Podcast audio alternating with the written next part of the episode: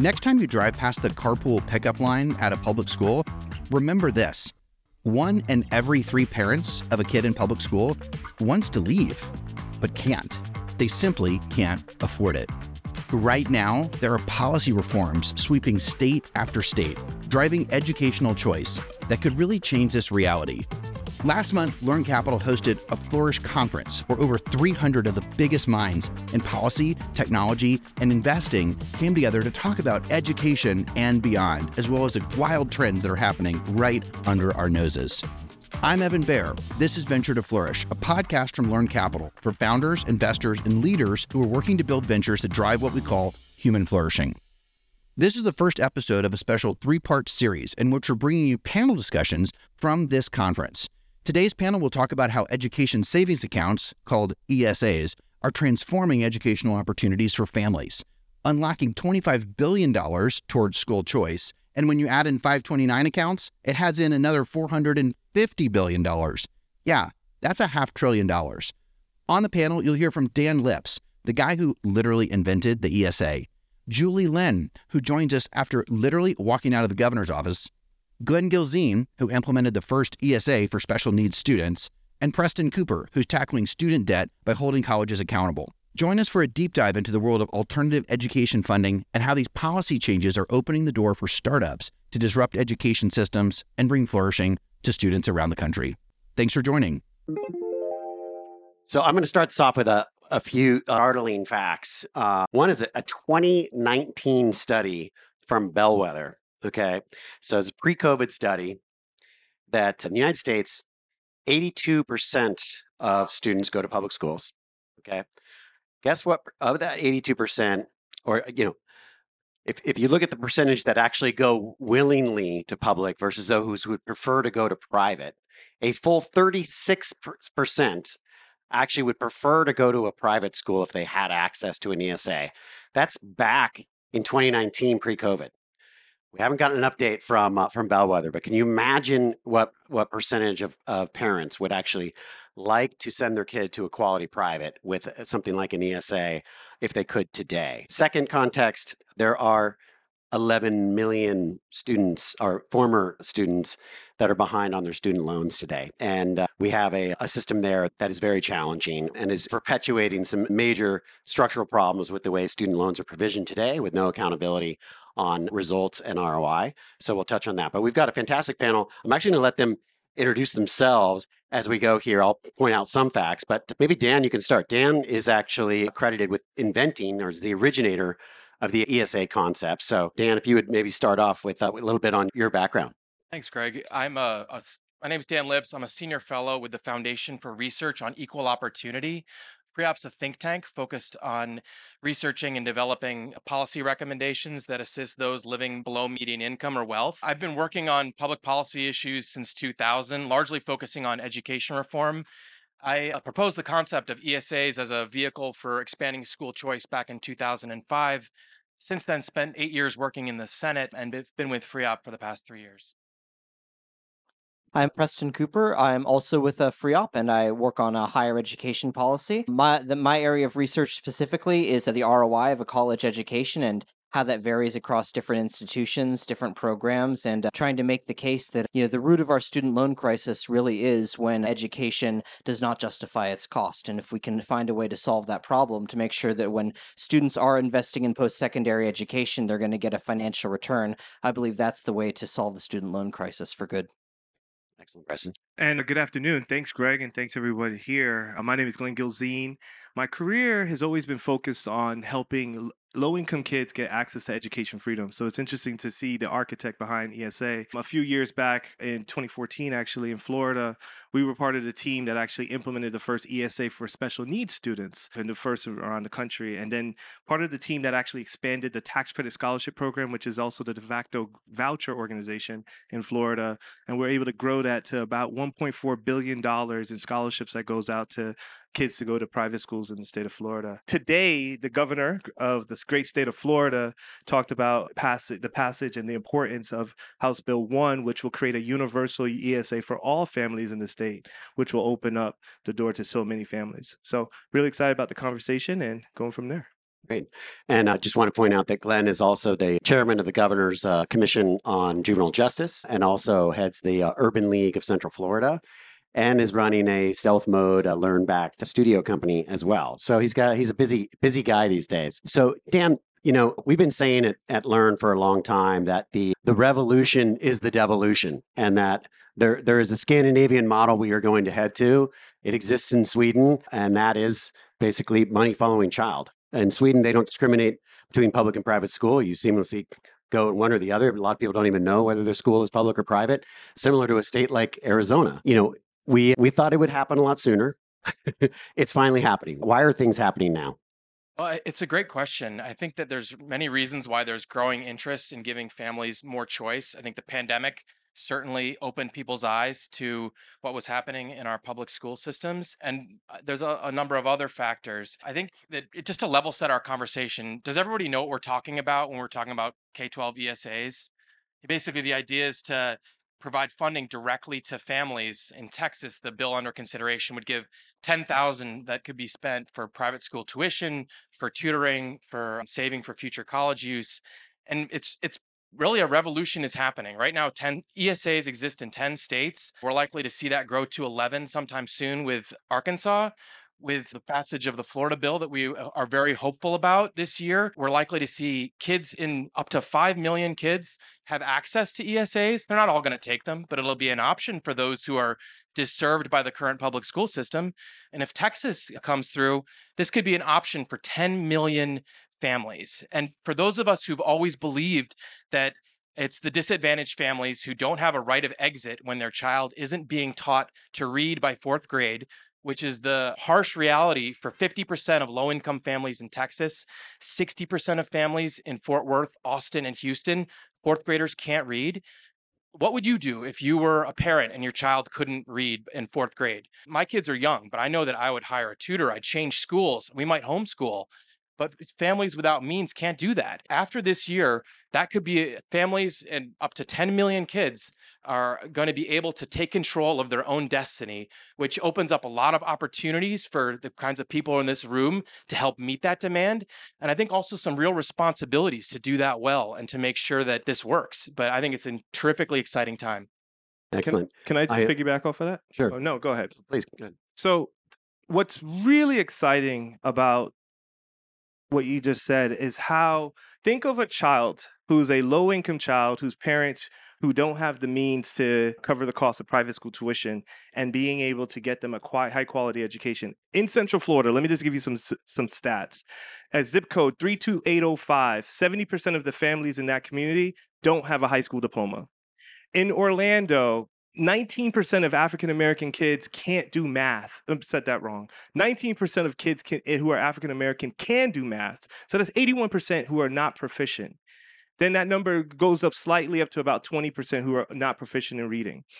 People think of Orlando as the tourism capital of the world, the Disney, the happiest place on earth.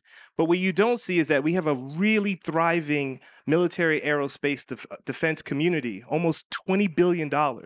So, as an urban league, putting on my urban league hat, and I fight for economic justice and giving people access to equal opportunities through upskilling and etc.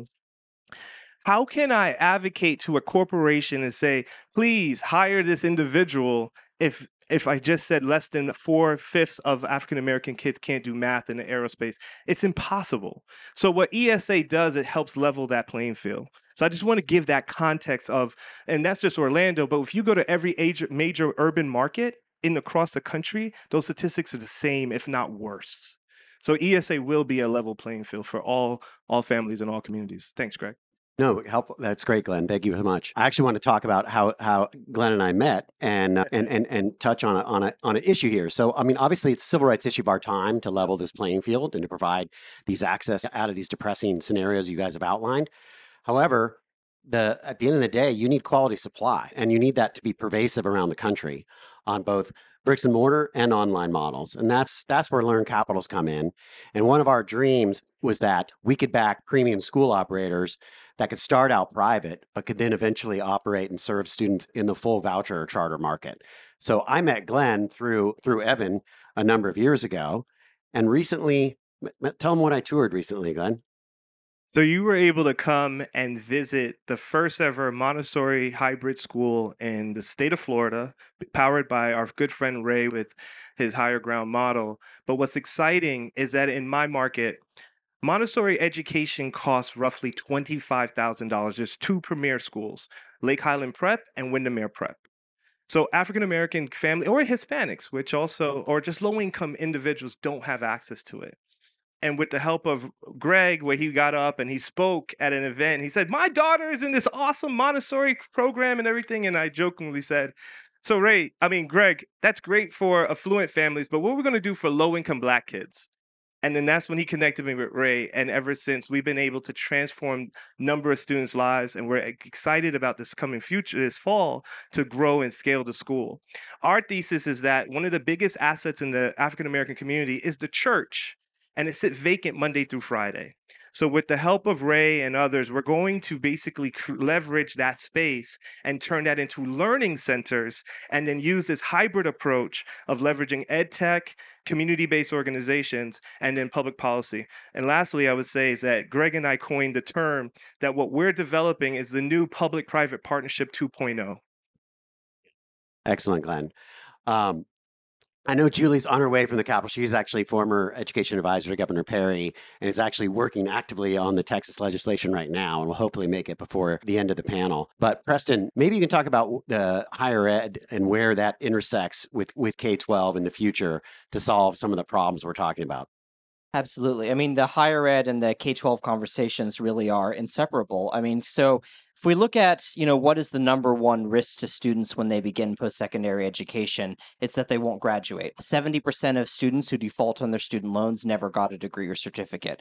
And so what's the number one predictor of whether you're going to graduate or not? It's your academic performance in high school. If you have a higher SAT score, if you have a higher GPA, if you take more AP classes, if you get more college credits that way, you are far more likely to finish college. And if you control for these uh, these indicators of academic performance, we see that uh, graduation rate gaps between rich and poor students narrow dramatically. So really, if we're trying to de-risk, you know, higher education, if we're trying to make sure that more students can benefit from this, it really starts at the K-12 level. It requires making sure that all students have access to a solid academic foundation that's going to prepare them for success in college and beyond. And so that's really where the ESA conversation comes into play, not only in a- offering students access to tutoring or to a better quality high school or to those other academic supports, but also, you know, helping them cover fees for AP CLEP exams, areas where they can get a college credit before they even set foot on a college campus in order to maximize their odds of graduating and therefore maximize their odds of receiving a return on investment from their education. Excellent. And just following up on that, I know Governor Youngkin of Virginia, who Evan and I were with last year, tweeted that uh, in the future he wants all Virginian high school students to graduate with either a certificate or with an associate's degree. Pretty pretty ambitious vision. But I'm curious, what do you what do you what do you see happening in the sort of dual degree or early college realm? Yeah, well, I think that there's obviously a lot of concern about the cost of college right now. And I think students are looking for ways that they can uh, cut maybe a year or even more off of their, their college expenses. And one of the great ways to do that is to try and take college credits while you're in high school, whether that's through a dual enrollment program, which I think more and more states are becoming interested in, or trying to get college credits through those CLEP exams, those AP credits. And if that dual enrollment is is on, t- if that's if that's an ESA that's effectively is that competing in your mind with the ESA for for the completion of high school, or is that an is that specifically an ESA for basically college that you happen to take early? Yeah. So well, y- not mutually exclusive. Yeah, they're they're definitely they're definitely not mutually exclusive, and I think that's one of the wonders about e- wonders of ESAs is that you are putting that money into the hands of parents, students, and their families, so that they can figure out how to use that money to the, their best advantage to get the most out of their education. And so, I really see it as leaving it up to the parent to the student to decide what path is right for them.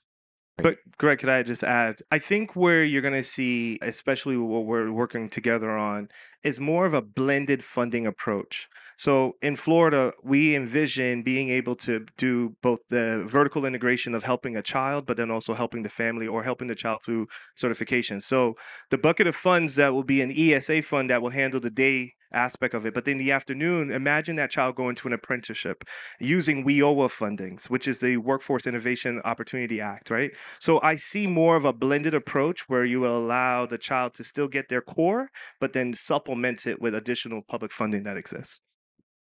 So Dan, give us a give us a sense of the future here. So, as Glenn pointed out, you know, my the school where my daughter goes to, higher ground education, is now free in Orlando thanks to an ESA equivalent. The how do you I mean, how important is Texas in in what's going to be happening nationwide and w- you know, where do you see this movement on how's it been driven by COVID also? So where do you where do you see it over the next sort of 36 months?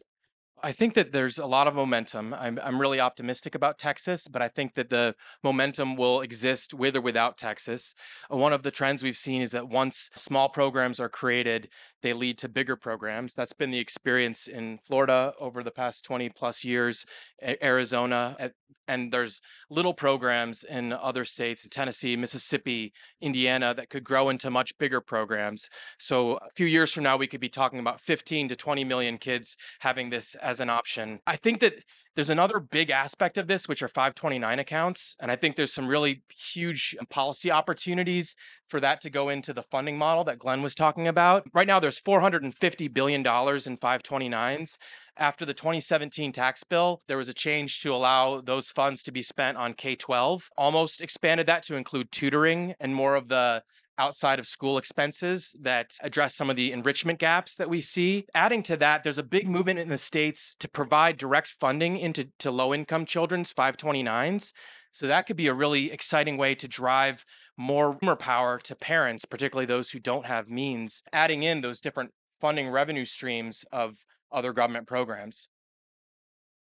Interesting. Do you actually? I want to. I want to switch over to Preston. So, oh, Julie has has Julie has a fresh fresh update straight from the Capitol. So, I gave a a, a, brief bit of your background, Julie, that you advised Governor Perry in education policy, and now a, a lobbyist working with a variety of education providers and others on on pushing legislation here in Texas. But maybe give us hot off the press update on ESAs in Texas, and and I know there's a host of policy initiatives that that you're that are ahead in, in front of this session, but uh, maybe you can give us an overview. Sure. There were meetings at the Capitol today, education committees meeting hi, Jack, yesterday, today, tomorrow. So apologies for the delay. But looking at the participants that would be here in your audience, I narrowed down Texas education policy is very broad, but I wanted to narrow down some subject areas that I thought the audience would be particularly interested in. And I see Catherine there. Hello, a partner of ours here in Texas. Jay Heiler with Great Hearts America. Good to see you. So, ESAs, you mentioned that off the bat. Texas is interesting. Our legislature meets every other year for five months. And by law, we're not allowed to hear legislation for the first 60 days. You're not allowed to pass legislation for the first 60 days. So, really, your policymaking is accomplished within three months so march through may and it's it's very intense and i'm here with my partner florence shapiro. She was a 20 year state senator and led the education committee in the senate for for two decades. So we spend a lot of time in the interim because we then have a year and a half we spend a lot of time in the interim looking at interim studies and studying topics very deeply and then through the fall to mid march develop legislation, and the filing deadline for all bills in Texas is this Friday. So there are numerous pieces of legislation that will be very important that are still being drafted that are due to be filed by Friday, one of which is the ESA bill. So the Texas Senate in previous legislative sessions has passed some form of school choice in in the form of an ESA bill. And this is the first legislative session, though, where the governor is very engaged and very supportive of ESAs. He's actually made it his number one priority every few days. He's somewhere across Texas at parent empowerment nights talking about ESAs. So while we're still waiting for the final version of the bill, the governor is supporting very broad ESAs that would be eligible for any Texas student. Um, I think there will probably be a couple of versions of the bill filed this week. One version will probably limit it to, to free and reduced lunch students, economically disadvantaged students.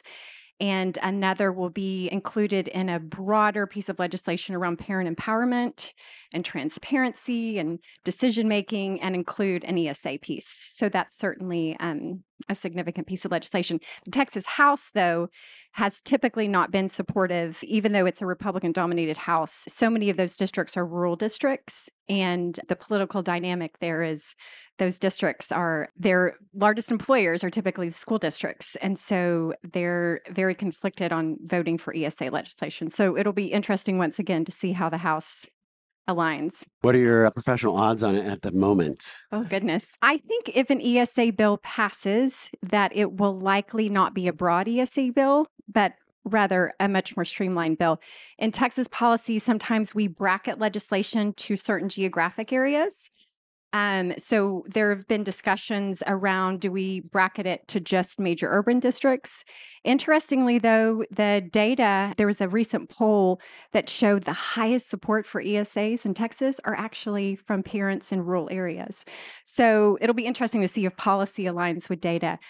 Um, so they could bracket it to large urban areas. They could bracket it to students who have SPED learning needs or free and reduced lunch students. So my professional guess is if a bill passes, it will be bracketed in some form.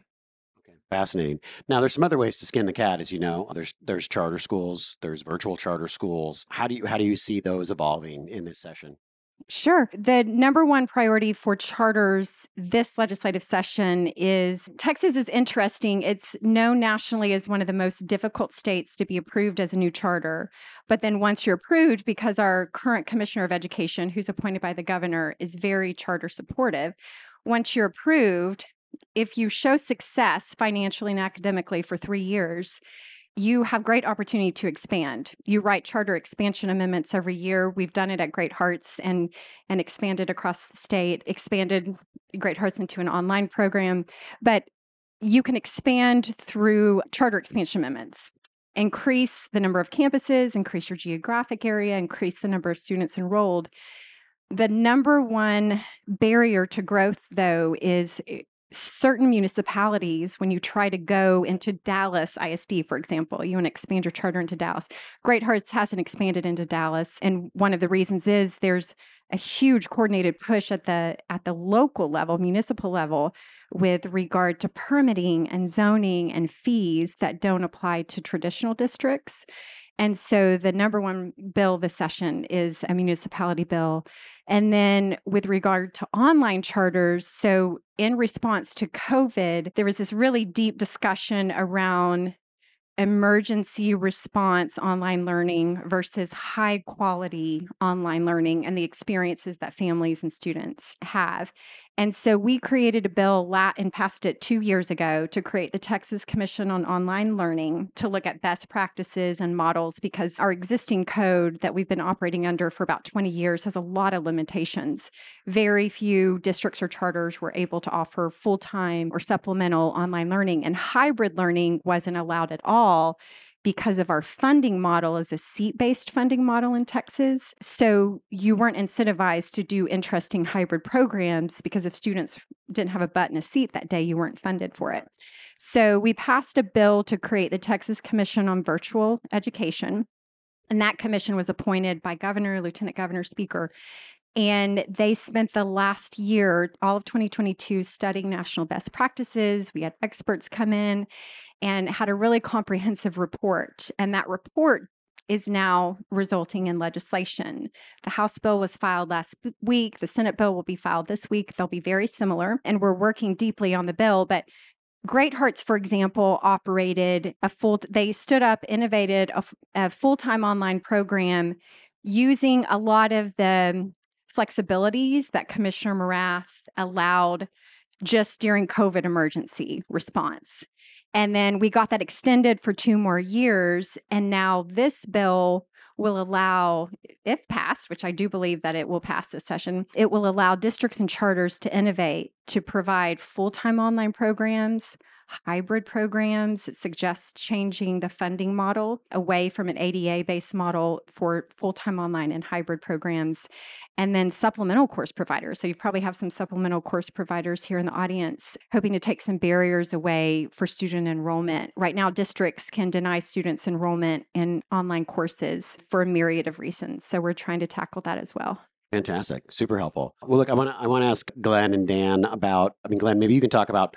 I mean, Florida started in a restricted fashion as well with their vouchers. So, and now we seem to be in a competition among governors, a healthy competition of wanting to outdo each other. So, maybe you can touch just really quickly where where where Florida is and the evo- evolution of how it got to where it is right now. Yeah, everything that we you just heard and we're just really excited that we have a governor who's very ambitious and leading the charge. I'm hearing from other states. There's like whatever ron desantis is doing follow that lead. And everybody else is following which is really good. But with h bill 1 that will hit the floor in the house this week it will create that universal esa for all families. The governor just did a press gaggle not too long ago. He had the state of the state today. And he talked about how it's important to make sure that every child get access to education freedom going forward.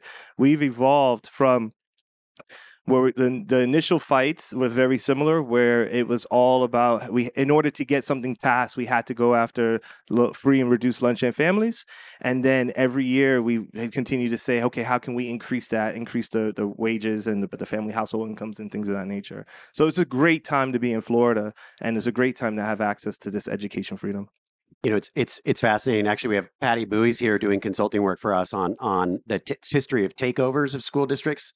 And what's fascinating is Florida having this choice over the last, you know, 15 years almost has actually enabled its its public schools to really respond and improve. And if you look at the takeover environment in Florida, there's really you know, unlike Houston or a lot of other places where there's just, you know, you know, should be taken over, should be taken over, should be taken over. You know, Florida has actually had a massive turnaround in their public school performance because of choice. So it's it's pretty fascinating. You know, Dan, if if Texas ends up being a, a limited, some limitations as as Julie described, is, is that a, is that still a big win for the movement? I mean, with Florida and Texas, is sort of as they go, shall everyone but the zombie California. Absolutely, it's a it, absolutely it would be a huge win. That's been the case in Arizona. It started off 20 plus years ago with charter schools and tuition tax credits, expanded to vouchers, now ESAs, just like Florida. So it's a natural model for these programs to grow that way. And I think one of the best things about these experiences is that when a program like this is very revolutionary, it's introduced to a community, there's some concerns. They realize the, the the world doesn't end, especially when you see the value it's provided in Arizona and Florida to special needs students. People become comfortable with the idea, which grows support. Excellent. Now, Preston, let's let's close with you because you had some, you know, some of your research is fascinating on how you're proposing to fix higher ed, which obviously I think part of that solution feeds back into high school and doing perhaps you know dual enrollment early college and high school.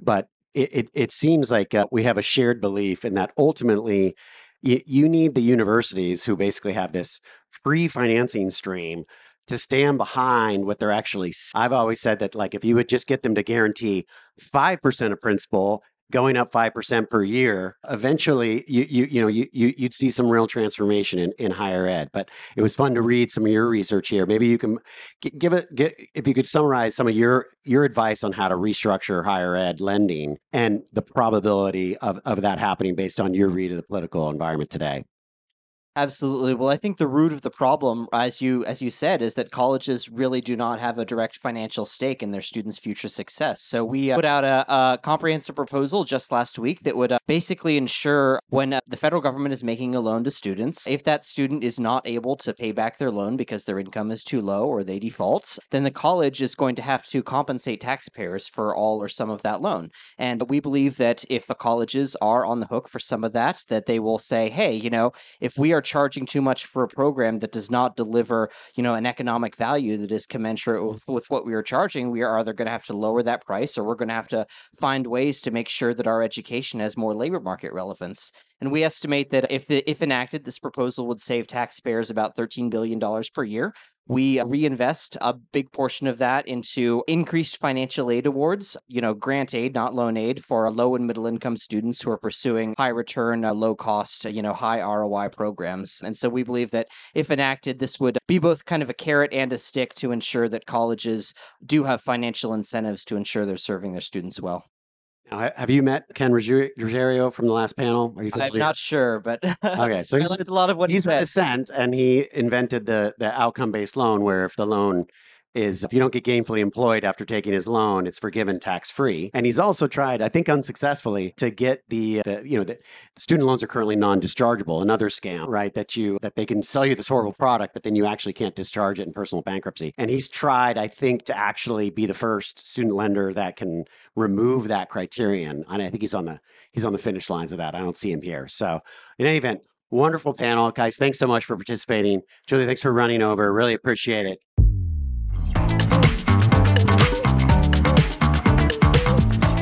Thanks for tuning in to Venture to Flourish. If you know someone who should be listening to the pod, would you do me a favor and just send them a link?